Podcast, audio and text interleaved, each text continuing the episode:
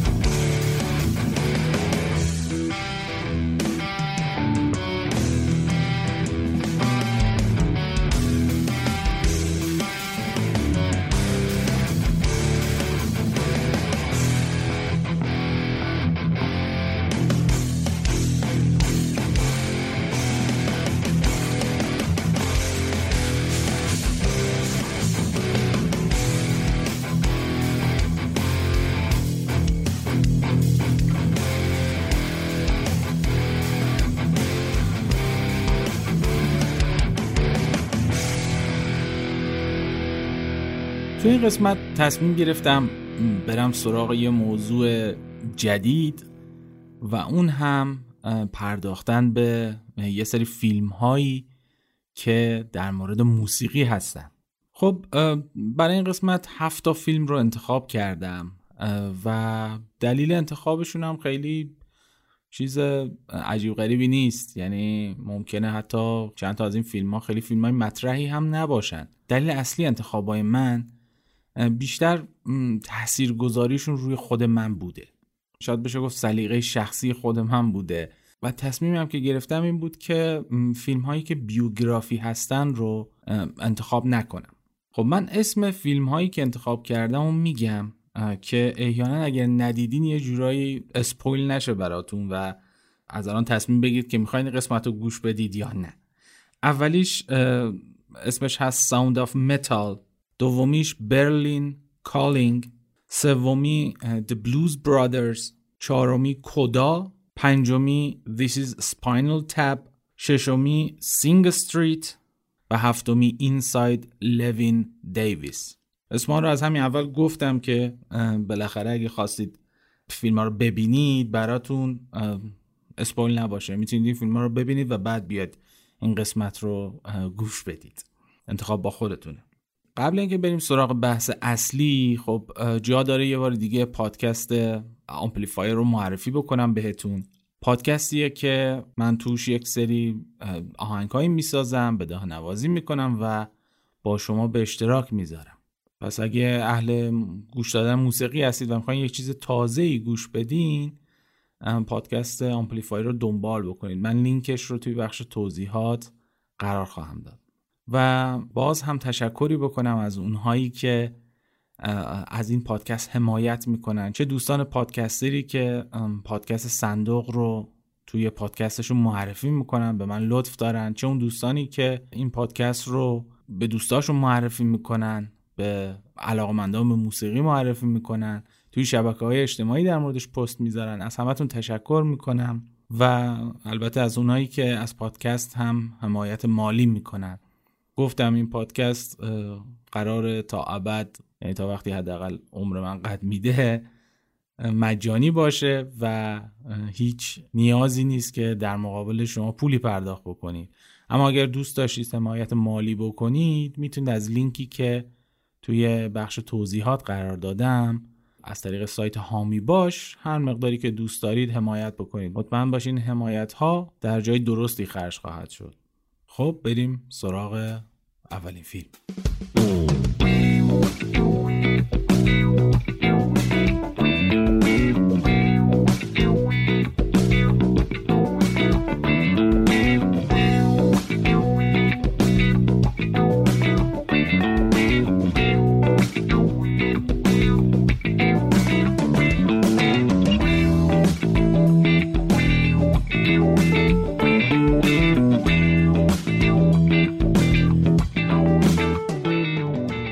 همونطوری که گفتم اولین فیلمی که انتخاب کردم اسمش هست Sound of Metal این فیلم ساخت سال 2019 به کارگردانی داریوس ماردر و بازی ریز احمد که یه رپر انگلیسیه. اینجا این توضیح بدم که من اصلا متخصص فیلم نیستم یعنی خیلی چیز زیادی از سینما سرم نمیشه. فقط صرفا این فیلم ها رو انتخاب کردم چون در مورد موسیقی بودن و از منظر موسیقی و از منظر اون حسی که یه موزیسین به این فیلم ها داره بهش نگاه می‌کنم.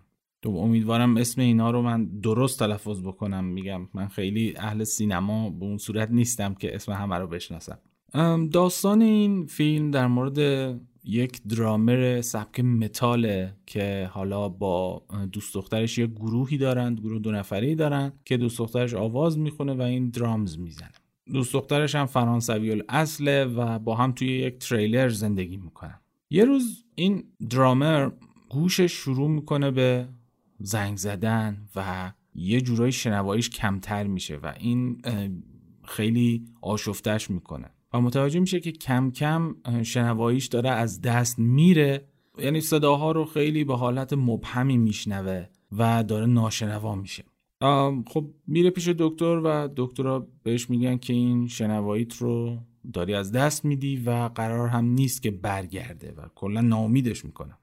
میاد و خب به دوست دخترش میگه. دوست دخترش هم با مدیر برنامه هاش اون رو معرفی می‌کنن به یه مؤسسه ای که یه جورایی به ناشنواها کمک می‌کنه. اولش خب خیلی مقاومت می‌کنه و چون دکترم بهش گفته که یک روشی هست که یک ایمپلنتی قرار میدن توی حالا سرت و روی گوشت که تو می‌تونی شنواییت رو به دست بیاری. و این خیلی دوست داره که بره اون کارو بکنه. ولی خب هزینهش خیلی بالاست. حالا به هر حال انقدر دوست دختر اصرار می‌کنه که این تصمیم می‌گیره بالاخره بره اونجا یه مدتی باشه ببینه چه اتفاقی میفته خب اون مؤسسه کارش اینه که به ناشنواها کمک می‌کنه که زبان اشاره رو یاد بگیرن و با زندگیشون کنار بیان یه جورایی. ولی خب این درامر قصه ما خیلی مقاومت می‌کنه اولش و خیلی وارد جمعای اینا نمیشه ولی خب یواش یواش میره و آشنا میشه با قسمت های مختلف زبان اشاره رو یاد می‌گیره. ولی خب هنوز قرار نیست امیدش رو به برگشتن شنواییش از دست بده و میره همه داراییش رو میفروشه اون تریلر رو و تمام وسایلش و درامزش رو نمی‌دونم میکسرش و وسایلش رو میفروشه و میره پیش یک دکتری و هزینه رو پرداخت می‌کنه و این دکتر جراحی اولش رو انجام میده. و میگه که برو نمی‌دونم یه یکی دو ماه دیگه بیا و وقتی که برمیگرده به مؤسسه مدیر مؤسسه بهش میگه که دیگه شما جات اینجا نیست. اینجا جای کساییه که ناشنوایی رو یه نقصان نمی‌دونن. و تو که حالا که این کار رو کردی باعث میشه که بقیه هم یه جوری دیدشون دوباره عوض بشه و شاید برای مؤسسه خوب نباشه. و اونجا اخراج میشه. به هر حال میره و این ایمپلنت رو انجام میده ولی خب صدایی که با این ایمپلنت میشنوه خیلی شبیه صدای صدایی که ما میشنویم یا صدایی که زمان شنواییش میشنیده نیست و خیلی حالت distorted ی داره خیلی نامفهومه و خیلی ناامید میشه از این قضیه و دکترم بهش میگه دیگه این آخر چیزیه که می‌تونی داشته باشی. تصمیم می‌گیره میره پیش دوست دخترش توی فرانسه و می‌بینه که حالا زندگیش خیلی بهتر شده به آرامش رسیده. متوجه میشه که شاید این رابطه یه رابطه سمی بوده برای اون دختر و به همین دلیل تصمیم می‌گیره که ازش جدا بشه. اما اتفاقی که میفته اینه که میره توی شهر و صدای شلوغی های شهر توی این دستگاهی که رو گوشش گذاشته انقدر قاطی پاتی میشه و انقدر اذیت کننده میشه که میره میشینه روی نیمکت و این ایمپلنت ها رو در میاره و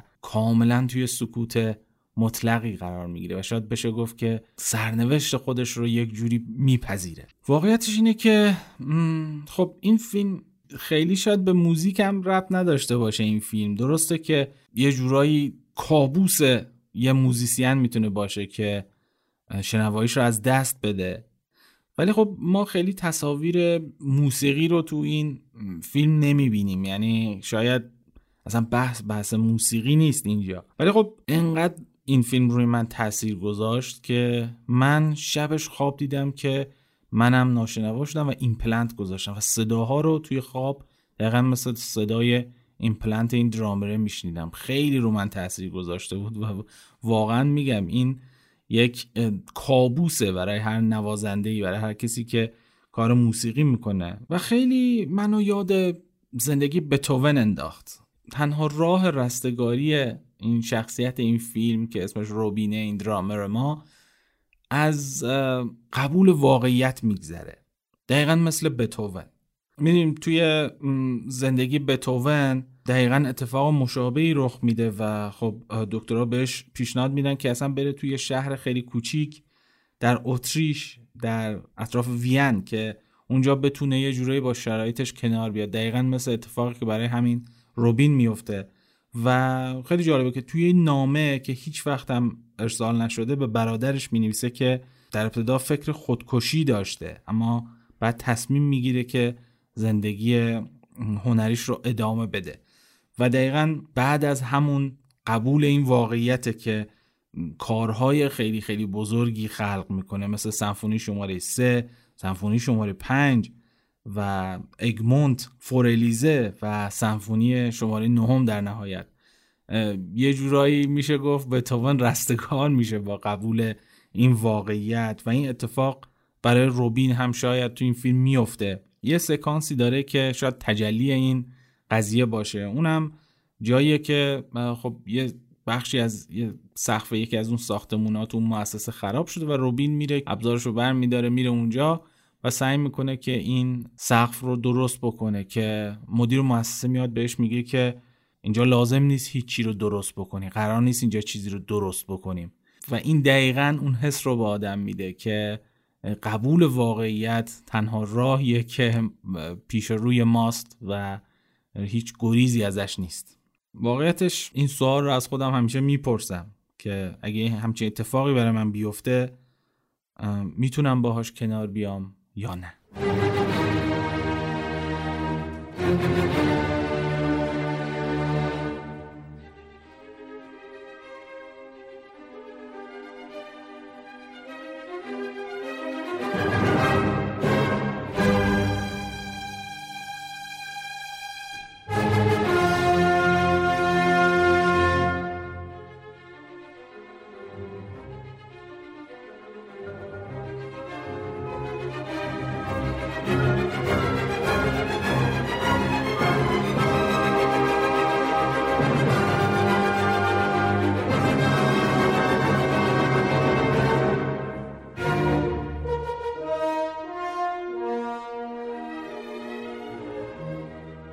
فیلم دومی که انتخاب کردم اسمش هست برلین کالینگ حالا یا ندای برلین بخوایم بگیم یا برلین فرا می‌خواند.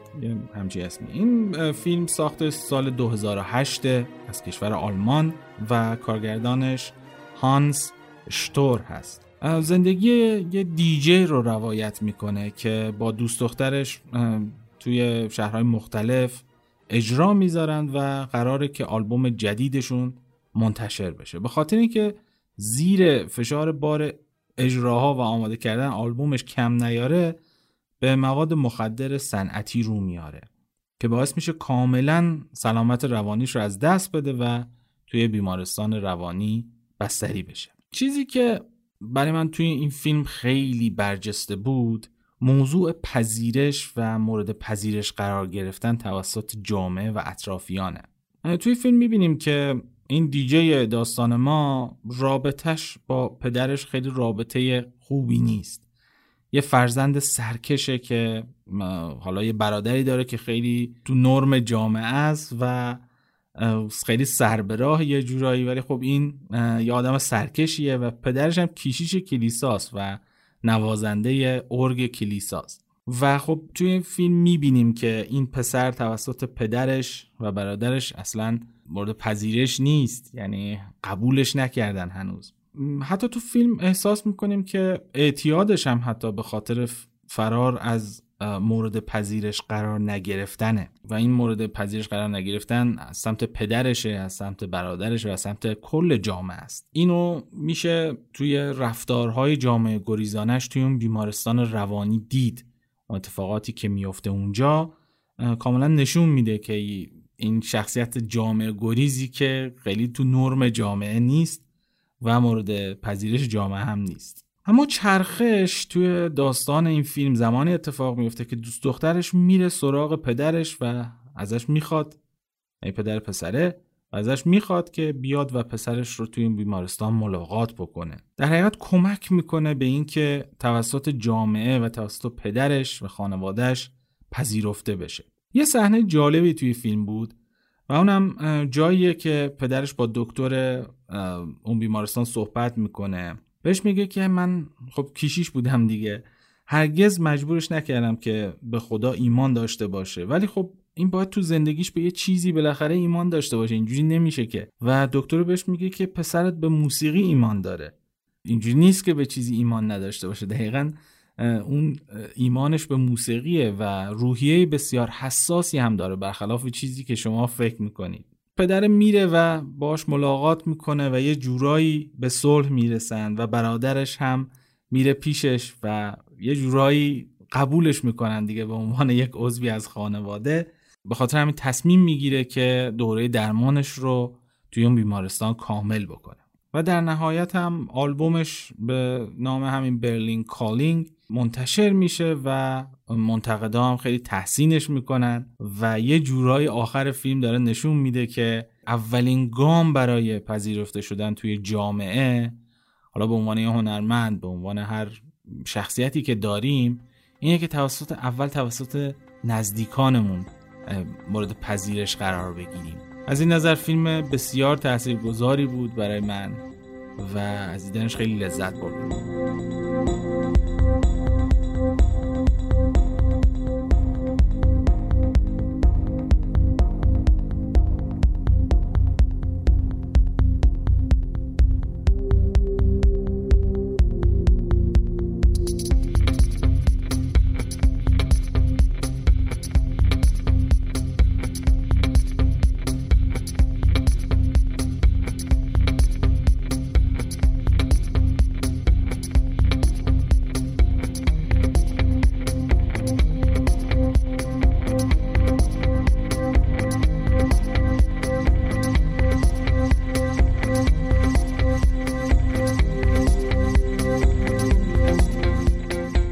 بعدی که انتخاب کردم اسمش هست The Blues Brothers که ساخته سال 1980 آمریکاست و کارگردانش جان لندیس هست. خب یه فیلم کمدی خیلی شلوغ پلوغه از اون نوع کمدی های شلوغ پلوغ دهه 80 و خیلی منطق خاصی نداره اتفاقاتی که توش میفته ولی داستان فوق العاده خندهداری داره. داستان از این قراره که دو تا برادر که قبلا عضو یه گروه موسیقی بودن به همین نام The Blues Brothers تصمیم می‌گیرن با راه انداختن دوباره گروه و اجرای برنامه توی حالا کلوب ها و کافه های مختلف از تعطیلی یتیمخانه که توش بزرگ شدن جلوگیری بکنن. چون دولت اومده 5000 دلار مالیات به این یتیمخونه بسته و اینها یک جوری می‌خوان جلوگیری بکنن از بسته شدن این یتیم خونه و این کار رو معموریتی از طرف خدا میدارن و با هر کس هم در مورد صحبت می‌کنن دقیقا اینو میگن. میگن که ما معمور از طرف خدا هستیم و یه معموریتی از طرف خدا. در مورد این فیلم چیز خیلی جالبی که هست اینه که ستاره های خیلی زیادی توی این فیلم بازی کردن. مثلا از اون اول بخوام بگم واعظ کلیساشون نقشش رو جیمز براون بازی می‌کنه که از بزرگان سبک فانکه نوازنده مشهور جاز کپ کالوی نقش پدرخوانده اون برادرها رو توی اون یتیم خونه بازی می‌کنه. و ری چارلز هم حتی تو فیلم هست و نقش یه فروشنده لوازم موسیقی رو بازی می‌کنه. آرتا فرانکلین خواننده سبک سول که اصلا به عنوان ملکه سبک سول شناخته میشه. توش نقش همسر یکی از اعضای گروه رو بازی می‌کنه. مت مرفی از گیتاریست های مطرح سبک بلوز و جاز و سول که نقش گیتاریست گروه رو بازی می‌کنه و جان لی هوکر هم حتی توی این فیلم هست و نقش نوازنده خیابونی رو بازی می‌کنه که خیلی جالبه. اونجا که دارن اجرا می‌کنن می‌بینیم که بعدش دعواشون میشه با یکی دیگه از نوازنده سر این که آهنگ بوم بوم رو کدومشون نوشتن؟ و جان لیوکر با یکی نوازنده ها دعوا می‌کنه سر این. این فیلم به عنوان یک کالت کلاسیک شناخته میشه. یعنی خیلی هوادارای آتشینی داره و کلا اصلا یک دنیای خاصی رو ایجاد کرده و از این نظر خیلی مورد علاقه طرفداران فیلم های کمدیه و اشاره های زیادی هم به فرهنگ، هنر و جامعه آمریکا داره اگرچه خیلی از نظر منطقی داستان درست درمونی نداره یعنی خیلی اتفاقاتی که میفتن خیلی تخیلی هن. ولی یه نکات ریزی داره توی فیلم که من برام خیلی جالب بود یکیش این بود که سبک کانتری رو در مقابل سبک بلوز و سول نشون می‌داد و تقابل سفیدها و سیاها توش خیلی برجسته بود ما می‌دیدیم که این گروه سول این گروه بلوزی که می‌خواستن برنامه اجرا بکنن میرن توی یک کلوبی که همشون سفید پوستن و عاشق موسیقی کانتری هن. و اینا که شروع می‌کنن به بلوز زدن اینا صداشون در میاد کلی بطری و این چیزها به سمتشون پرتاب می‌کنن تا اینکه شروع می‌کنن به خوندن کانتری و همه تشویقشون می‌کنن یه نکته دیگه ای که خیلی برام جالب بود بستن مالیات به این یتیم خونه هست که یه سی خونکی می‌زنه به دولت آمریکا که رو همه چی مالیات میبنده. و می‌بینیم که فرهنگ سیاپوستا رو خیلی مورد ستایش قرار میده. شاید تو اون موقع هنوز خیلی جامعه انقدر این مسئله رو حل نکرده بود. ولی خب این فیلم واقعا یک ادای دینی می‌کنه به فرهنگ آفریقای آمریکایی ها و یه اشاره کوچیکی هم به نونازی تو آمریکا می‌کنه. و حضور دارن توی این فیلم. و خیلی از این نظر که یک اشاره های خیلی ریزی به بعضی چیزا می‌کنه واقعا لذت بخش دیدنش. بعد آخر این فیلم هم خیلی جالبه. این دوتا برادر بعد یه اجرای بزرگی که داشتن از دست کلی پلیس فرار می‌کنن. کلی ماشین پلیس منفجر می‌کنن. نمی‌دونم. کلی خیابونا رو به هم می‌زنن. کلی تصادف و حادثه درست می‌کنن و تمام نیروهای امنیتی آمریکا دنبال اینا راه میفتن نهایتا اینا کجا میرن؟ میرن اداره مالیات. صبح زود. و می‌خوان این مالیت رو پرداخت بکنن. روز آخرشه. و از این ساختمون میرن بالا میرن توی اتاق اون مامور مالیاتیه. اون چک رو می‌خوان ازش بگیرن. خیلی جالبه که مامور مالیاتی هم نیستش. نوشته که من پنج دقیقه دیگه میام. مثلا یک فضای خیلی عجیب غریبیه که یه تنز خاصی داره. خیلی شاید با کمدی های امروز قابل مقایسه نباشه و دیدنش واقعا لذت بخشه. اگه دنبال یه فیلم کمدی پر ستاره هستین. کلی ستاره موسیقی رو می‌تونید توش ببینید حتما این فیلم رو نگاه بکنید.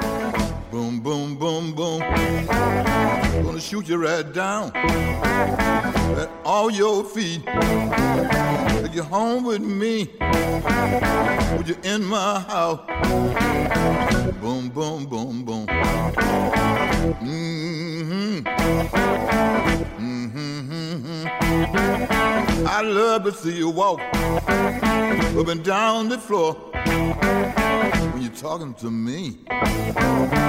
That baby talk. I like it like that. When you talk like that, you knock me dead. That on my feet. How, how, how, how.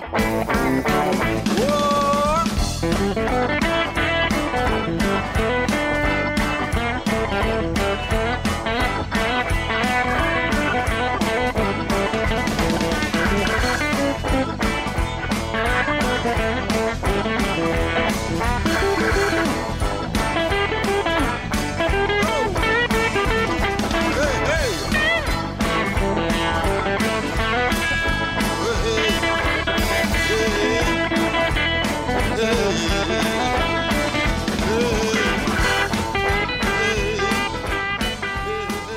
بعدی که انتخاب کردم اسمش هست کدا که ساخت سال 2021 آمریکاست و شان هیدر سازنده این هست کارگردانش هست. خود کلمه کدا به معنی اختتامیه آهنگ یعنی بخش آخر هر قطعه رو بهش میگن کدا. داستان یک دختری رو روایت می‌کنه یک دختر نوجوانی رو که تمام اعضای خانوادهش ناشنوان و فقط این یه نفره که می‌تونه بشنوه.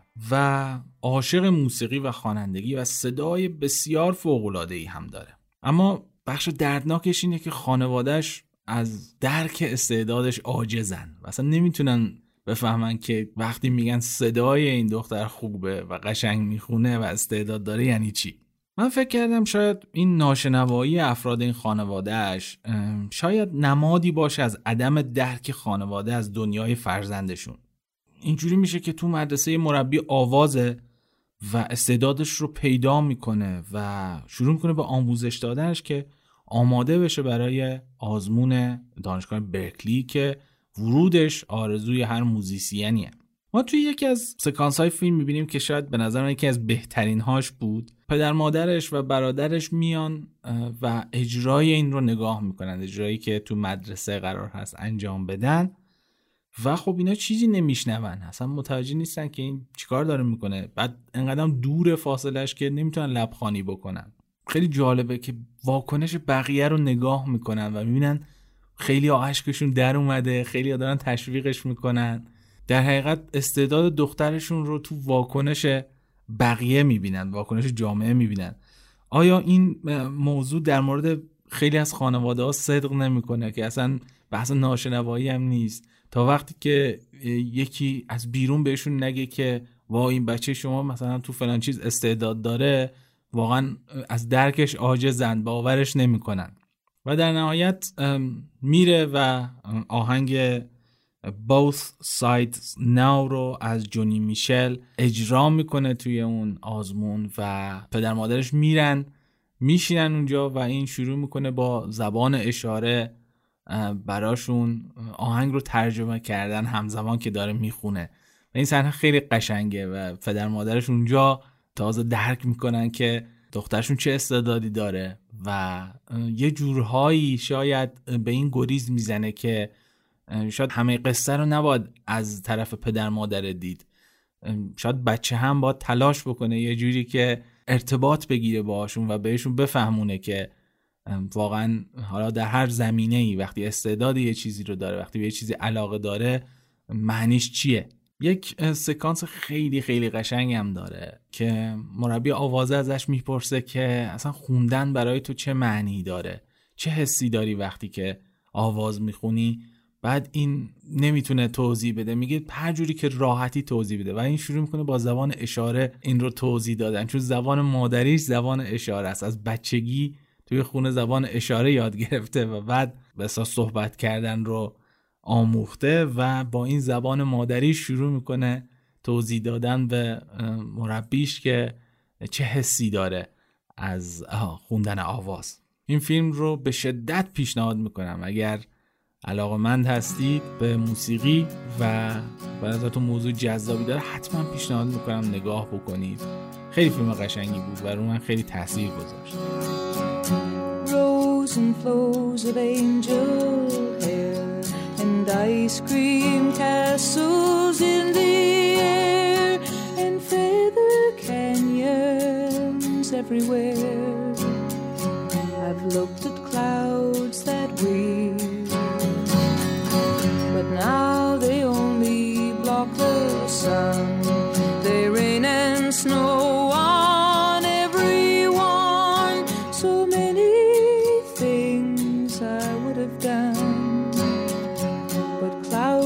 فیلم بعدی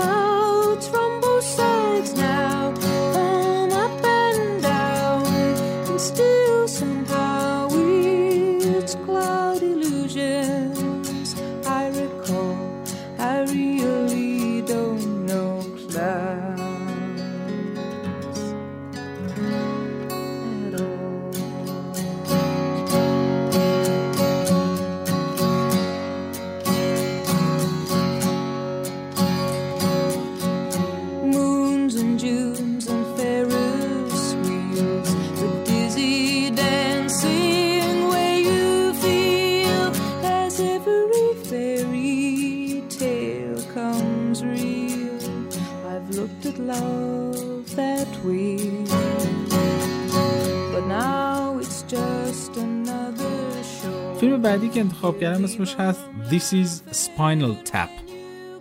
و یک پارودی فوقالعاده است از گروه های راک دهه 80 یعنی یکی از اون فیلم که من موقع دیدنش رودبر شدم از خنده. به سبک ماکیومنتری ساخته شده. یعنی چی؟ یعنی به شکل فیلم مستنده که مستند کاملا پارودیه. و مصاحبه هایی که با این اعضای گروه انجام میده اون شخصی که مثلا داره این فیلم رو درست می‌کنه حرفایی که اینا می‌زنن واقعا خنده داره. یعنی یک پارودی از همه گروه های راکی که اون دوره داشتن کار میکردنه. نمی‌دونم آرایش موهاشون سیبیلی که گذاشتن نمی‌دونم لباساشون.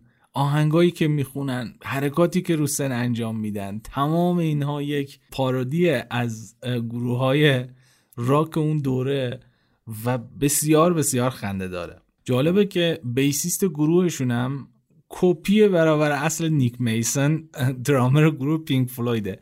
یعنی سیبیلش موهاش نمی‌دونم اون نحوه نگاه کردنش. اصلا انگار کپیش کردن. مسابقه نیک میسون رو اگه نگاه کرده باشید دقیقا متوجه میشید چی میگم.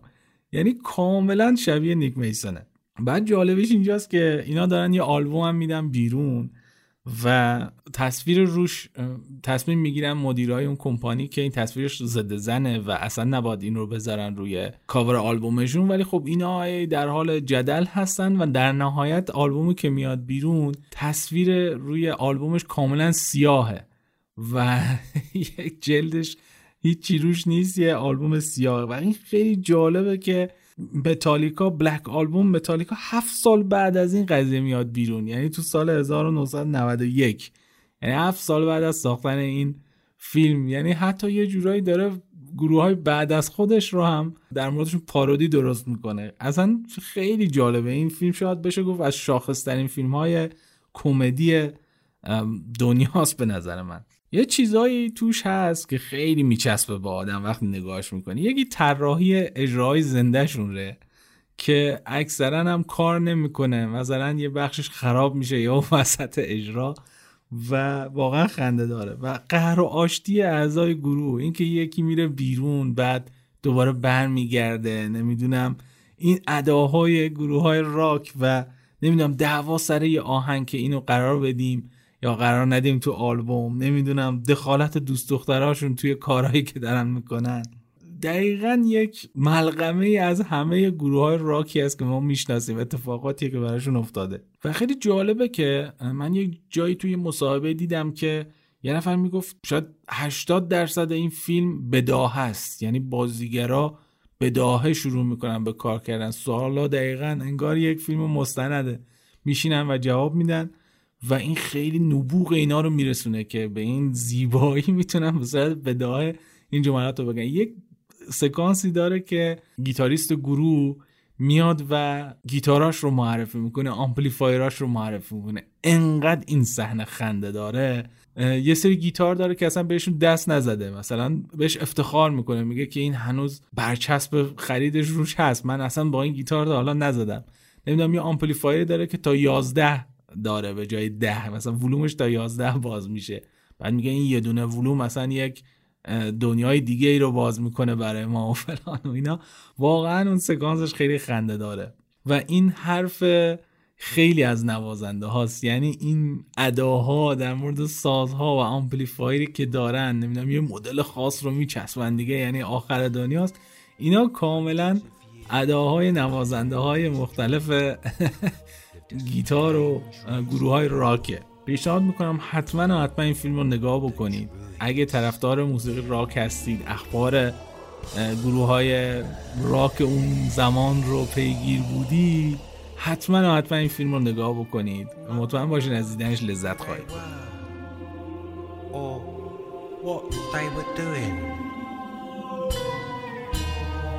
But their legacy remains huge. Into the living rock of Stonehenge.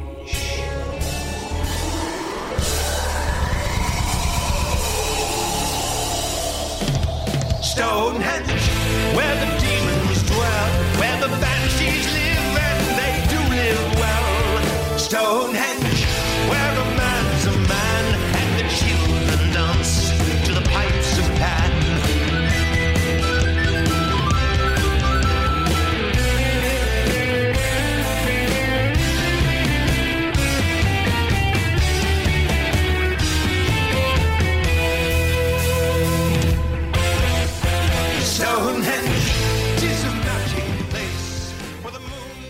ششمی که انتخاب کردم اسمش هست Sing Street که ساخت سال 2016 کشور ایرلنده به کارگردانی جان کارنی که چند تا فیلم دیگه رو در مورد موسیقی تو کارنامهش داره مثل Begin Again و Once که فیلم های موفقی هم بودن.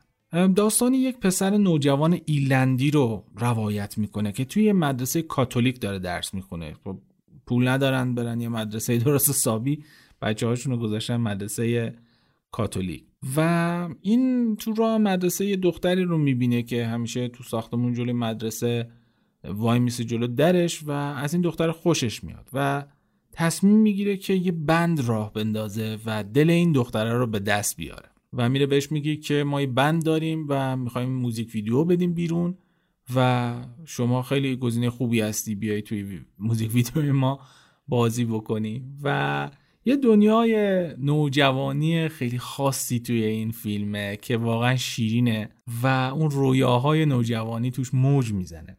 درست کردن بندی که با هم راه میندازن این بچه ها یه جورای مواجهه این بچه مثبت ها با دنیای اطرافشون رو عوض می‌کنه و از اون به بعد دیگه جلو قلدوریا تو مدرسه میستن حتی صورتشون رو آرایش می‌کنن میرن مدرسه موهاشون رو رنگ می‌کنن و سعی می‌کنن اون چیزی که واقعا از ته دل می‌خوام بشن و این جرأت رو بهشون میده. یه جورایی شاید داره اثر موسیقی رو نشون میده روی شخصیت یه آدم.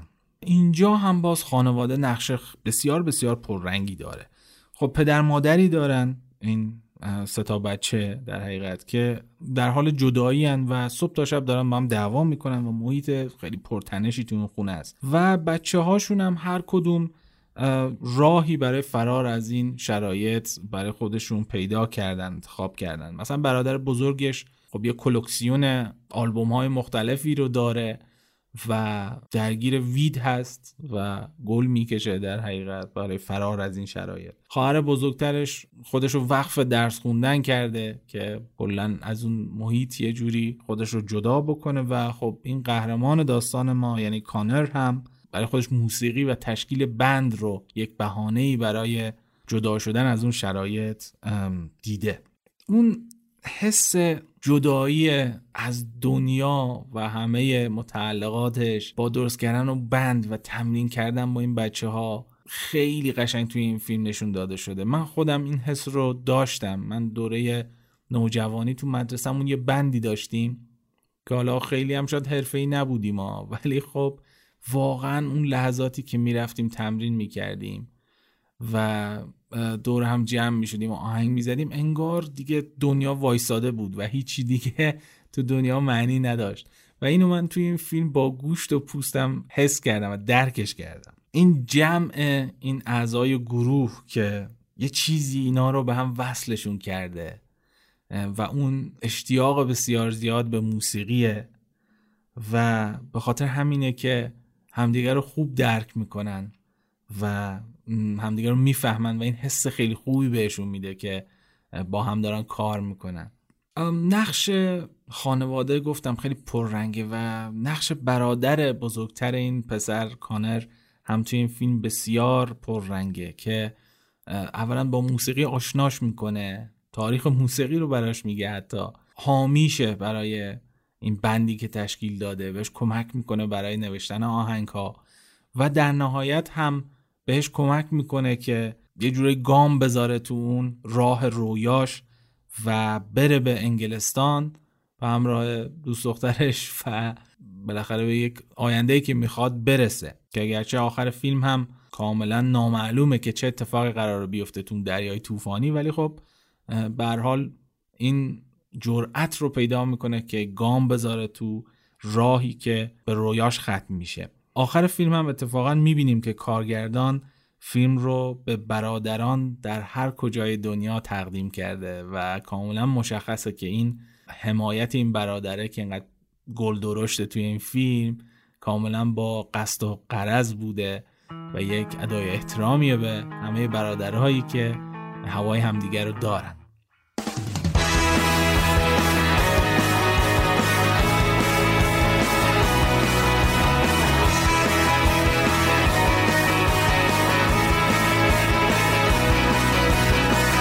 Who the hell are you to tell me what to do?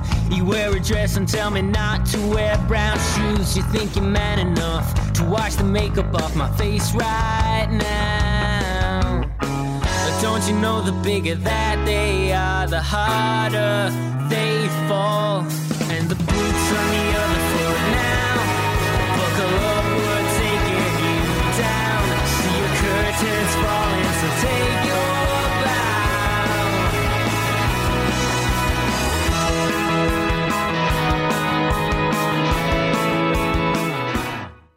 فیلم آخری که انتخاب کردم این ساید لوین دیویسه که به نظر من یه شاهکاره توی زمینه فیلم هایی که در مورد موسیقی هستن. سال 2013 ساخته شده ساخته خب برادران کوهن مسلما از آمریکا و زندگی یک musician ورشکسته بدبخت رو روایت می‌کنه که یک partner داشته. partner منظورم اینه که هم band ی شاید بشه گفت. یعنی دو نفری با هم duet یه گروهی داشتن که خب اون پارتنرش خودکشی می‌کنه و این تصمیم می‌گیره که تنهایی ادامه بده و با کسی دیگه همراه نشه و توی بارها و های کوچیک اجرا می‌ذاره. البته این تصمیم و پافشاری روی تنها کار کردن هم در نهایت به ضررش تموم میشه و این کله شقی خیلی نتیجه خوبی نداره. و نمی‌دونم یه تنز خاصی همیشه تو کارهای برادران و کوهن هست که واقعا عاشقشم. تو اینم با تمام بدبختی ها شما یک نکات تنزی رو می‌بینید یه چیزای خندهداری رو می‌بینید یه پوزخندی به زندگی توش می‌بینید که واقعا دیدنش لذت بخشه. بازم اینجا رابطه خانواده رو می‌بینیم تاثیرش رو که این پسر با حالا پدرش خیلی رابطه خوبی نداره و حتی با خواهرش. این کلا زندگیش هم یک زندگی بیدر و پیکره. هر شب یه جا میخوابه. خونه یکی از دوستاش میخوابه مثلا روی یک کاناپه و بعد اوج داستان به نظر من اینجاست که با یه جعبه ای از آلبوم هایی که نفروخته و فروش نرفته میره خونه یک نوازنده که تازه باش آشنا شده و میگه امشب من اینجا بخوابم. و میره و این جعبه رو می‌خواد هول بده بره زیر میز. می‌بینه یه چیزی جلوشه و میزو این روی میزو می‌زنه کنار. می‌بینه که یک جعبه کپی جعبه خودش از همون نوازنده آلبوم هایی که مال اون نوازنده و اونم فروش نرفته. و این به نظر من دقیقا جاییه که این داستان به اوج خودش می‌رسه و شاید شخصیت داستان متوجه میشه که جریان از چه قراره. در هر حال تصمیم می‌گیره بره شیکاگو و با مدیر یک بار خیلی بزرگ صحبت بکنه که بره اونجا اجرا بکنه و خب مدیر اونجا هم بهش میگه که بیا یا اجرا بکن. اونجا یک آهنگی رو می‌زنه و مدیره بهش میگه که نه تو تنهایی صدات خوب نیست و سعی بکن یه پارتنر داشته باشی یه خواننده همراه داشته باشی. این بهش میگه که قبلا من یک پارتنری داشتم میگه که برید دوباره با هم شروع بکنید کار بکنید. پیشنهاد من به توه. و باز هم این کل شقی اینجا خودش رو نشون میده و تصمیم می‌گیره که نه من می‌خوام تنهایی کار بکنم. و از اونجا که برمیگرده میره سر بزنه به پدرش چون تصمیم می‌گیره که کلا موسیقی رو بذاره کنار و بره بسا روی کشتی های تجاری به عنوان ملوان کار بکنه و میره پدرش رو ببینه. اونجا گیتارش رو دستش می‌گیره و شروع می‌کنه یه آهنگی برای پدرش اجرا کردن. و پدرش آخر آهنگ خودش رو خراب می‌کنه. حقیقت به آهنگی که اون زده و به اجراش ما اینجا دو تا مخاطب متفاوت داریم که لیوین دیویس براشون به تنهایی اجرا می‌کنه. یکیش مدیر اون حالا بار بزرگ اون کلوب بزرگی و یکیش پدرشه. و در نهایت واکنش های مشابهی از اینا می‌بینیم. اینکه هر دوتاشون معتقدن که کاری که داره می‌کنه کار بیهوده و بیارزشیه. و باز همون مقبولیت و پذیرش توسط خانواده رو اینجا می‌بینیم توسط جامعه رو اینجا می‌بینیم. این فیلم می‌تونست یه پایان هالیوودی داشته باشه. یه چیزی مثل فیلم Star is Born.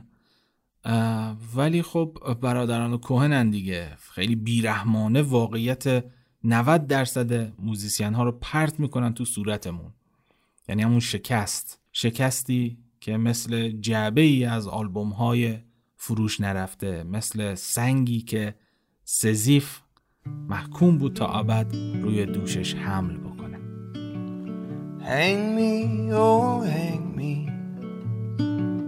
I'll be dead and gone. Hang me, oh hang me. I'll be dead and gone. I wouldn't mind the hanging But the laying in the grave so oh, long, poor boy, I've been all around this world. I've been all around Cape Girardeau, Arkansas. All around Cape Girardeau, parts of Arkansas. I got so goddamn hungry, I could hide behind a straw. Poor boy, been all around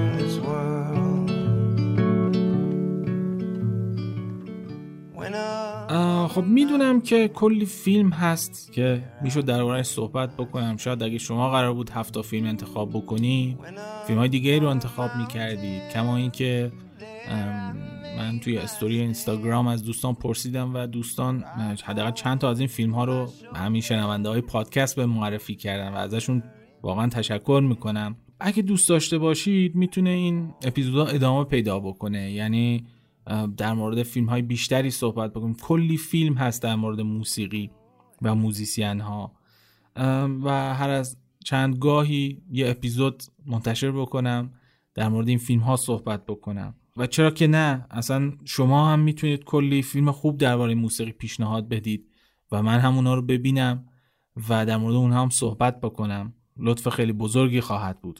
در نهایت این که ام، دارم اخیرا روی آهنگ کار می‌کنم آهنگ جدید کار می‌کنم که وکال هم داره ترانش هم خودم گفتم و به زودی منتشرش می‌کنم و دوست دارم بشنویدش. حالا اگه منتشر شد حتما یه جوری خبرش رو بهتون میدم.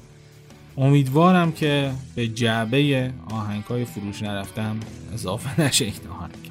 در نهایت مراقب خودتون باشید و همچنان موسیقی خوب گوش بدید. Velasco.